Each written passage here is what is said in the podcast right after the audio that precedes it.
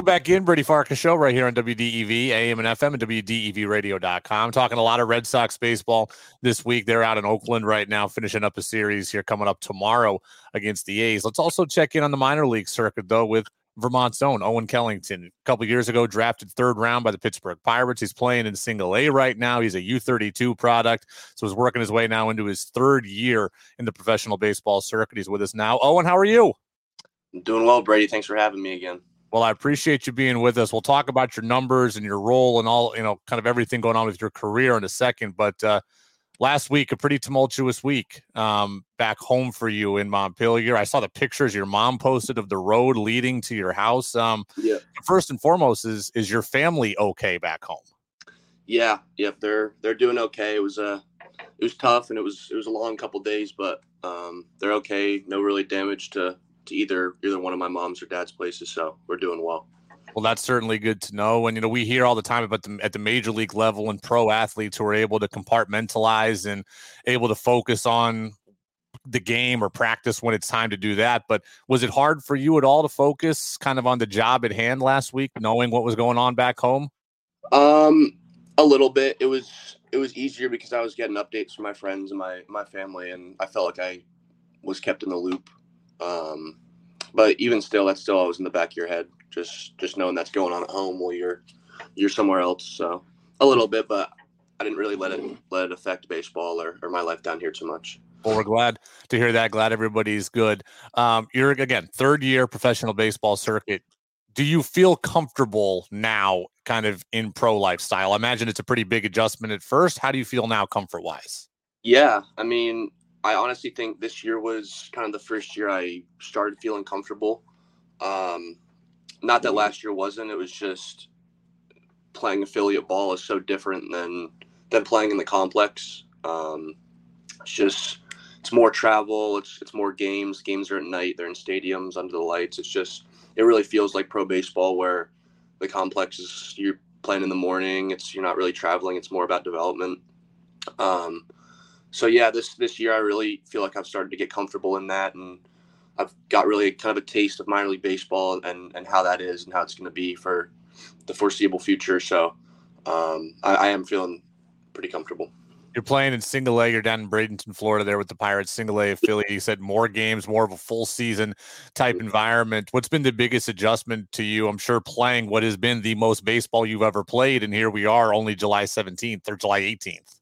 Yeah, I mean that I mean, you said it. That's definitely the biggest adjustment. Is just the volume and the, the number of games.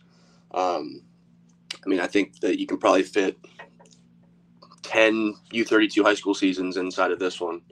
Um, so it's definitely definitely the volume is crazy, um, and just just the fact that my whole life I've really there's only been a couple hitters in the lineup that I've had to focus on, and now in pro ball it's one through nine. Everyone can hit. Everyone has power. Um, everyone can can get the bat on the ball. So um, it's definitely a different game and definitely takes some adjusting and, and definitely pushes you and, and makes you improve. But I've loved it so far. What have been the biggest things you've been working on this season? You know, you come out of high school, hard fastball, good curveball. You had a changeup, but you didn't really have to use it too much in mm-hmm. Vermont. Are you using that third pitch more? Are you focusing still on the two pitch mix? What are you doing kind of now from a pitching perspective? Yeah, so that was really the biggest thing is um, I know my fastball and curveball are good and that they play off each other really well, just the movement profiles of them. Um, and the next step is to be a starter and to be a, a, a big league starter, you got to have three or four pitches, three or four good pitches. Um, and it's it's really tough to get through six or seven innings against real good hitters with two pitches. So um, I started developing my slider a lot more, and I started developing my changeup. Um, and my changeup's become one of my best pitches. I, I really this season I feel like I've thrown it more than I have my whole life, and especially my last three, four starts, um, it's become kind of a reset pitch where if I'm down in a count 2-0, um, a lot of times I'll go right to a changeup because I feel like I'm not trying to overthrow it, and a lot of times I can just get it in there and um, maybe get some weak contact or something. But it really has been a good tool to create doubt in hitters' minds um, and not just see the fastball or the curveball every time. We're talking with U32 product and Pirates draft prospect from a couple years ago, now playing single A Owen Kellington with us here on the Brady Farkas show on WDEV, AM, and FM. You know, man, I graduated college 12 years ago. So it's not that long ago, but it, it yeah. feels like a lifetime ago. And I would sit in the dugout on days I wasn't pitching and I would chart what was going on, right? You'd sit there physically with a handheld chart, you'd chart pitches and you'd look at spray charts and you'd mark down where guys are hitting things. Now all that stuff is done for you. You don't have to do that on your own. But how much information information do you have at the ready every time you go out there? Um, we have a lot, and I mean we we have video of all the other teams. We got their their spray charts and kind of like their zones where they're hot and cold and stuff.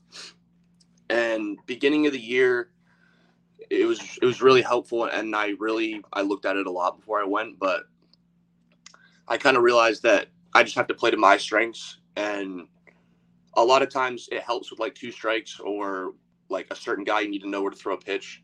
Um, but a lot of times, if you just play to your strengths and pitch your own game, a lot of times I was worrying too much about what where to throw it or making a perfect pitch. If you just play to your strengths, a lot of time you'll have more success than if, if you're trying to uh, get too analytical and too deep. So that's that's one lesson I, I have learned. Um, just for me personally, I, I do like the data, but I don't really like to get too too deep into it as we as we talk right now, you've pitched in 15 games. 11 of those games are starts. You had a couple relief appearances, especially yeah. early on in the season. Um, what's kind of been the plan for you? It seems like starting is where they're tracking you right now. What was go- what was going on beginning of the year, relieving now starting? What was kind of take me through that process? Yeah, so we had um, it was it was kind of a weird situation. We had a we had a good amount of starters on the on the team to begin the season, and I was I'm on an innings limit and a pitch limit um, because of mm, the very few innings I threw last year. They don't want me to to overthrow this year and potentially risk an injury. Um, so I was on a I was on an innings limit, and it was just easier for them to to like stack two starters who were kind of um, both on innings limit, so they can go maybe six or seven combined to start the year. Um, and then once they they move a couple guys up and and kind of got the rotation sorted out, I was I was in the starting role, and that's where I've been ever since. So. You know, it, it I've had many starts in my life where you don't have it in the first inning, right? You don't have it in the first inning. You're feeling your way through. You throw 25 pitches, 28 pitches, and you, it's kind of a grind. And then by the third or fourth, you feel great and you're locked in, and now you're able to go six or seven. You don't necessarily have that ability when you're on a pitch count, when you're on an innings limit. And kind of how I don't know if it's difficult is the right word, but just mentally you have to make sure you're locked in from the word go because you know it's only a three or four inning start. You don't have that inning or two to kind of figure it out.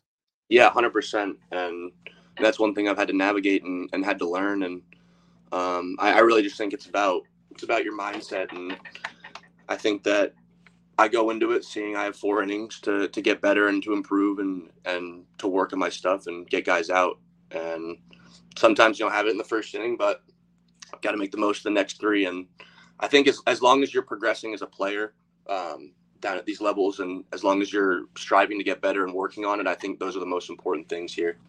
Um, Talk to me about the talent that you see down there. We see, you know, prospect rankings and top 100 and top 30 in the futures games, just in particular in the Florida State League. Talk to me about the level of talent that you see on a day in and day out basis. I mean, that's it's a lot of talent. It's crazy, but the Florida State League is a very interesting league because um, you have guys who have played three, four years of college, and then you got guys who are 18 years old and just came out of the Dominican. Um, so there's really a, there's there's a lot of variance, um, but there's there's tons of talent. Everyone can play. Um, I've seen some great hitters, some great swings, seen some 100 mile an hour fastballs from starters. I mean, it's just a different game, and it's it's really fun to watch. It's really fun to be around um, and it, it's fun to be a part of.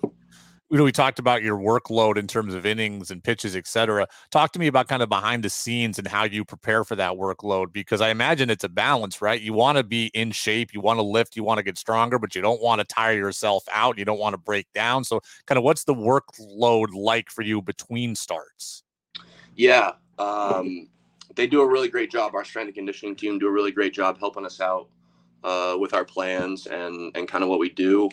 I throw bullpen uh, once a week. Usually, I split the difference between the days I have off. Do about midway.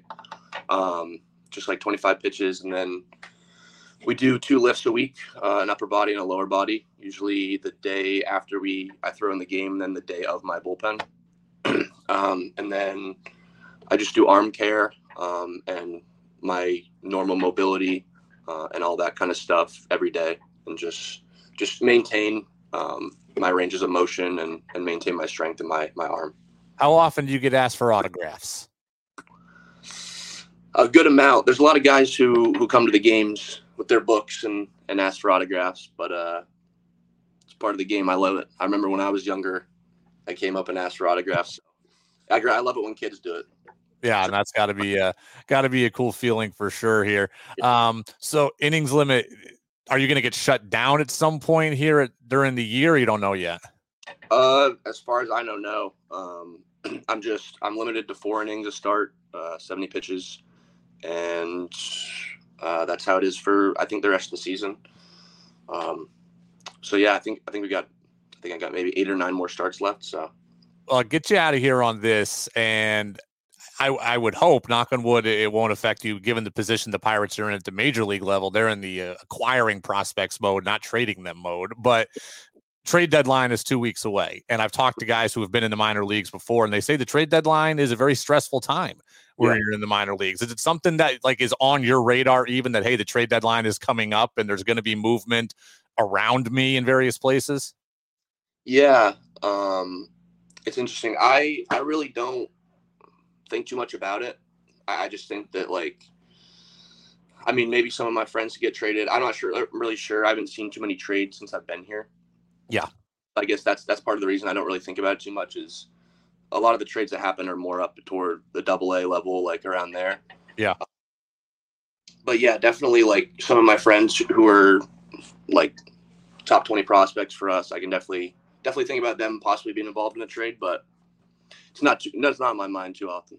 Well, glad to hear that. Allow you to just focus on the game, and it's been a good, successful season for you so far. We're glad that you are healthy. We know last year you dealt with the finger issue at one point, so uh, glad things are going well for you. Owen Kellington, U32 product. Glad everything is good back at home for you and your family as well. And uh, we'll catch up with you down the road, Owen. Thanks for the time.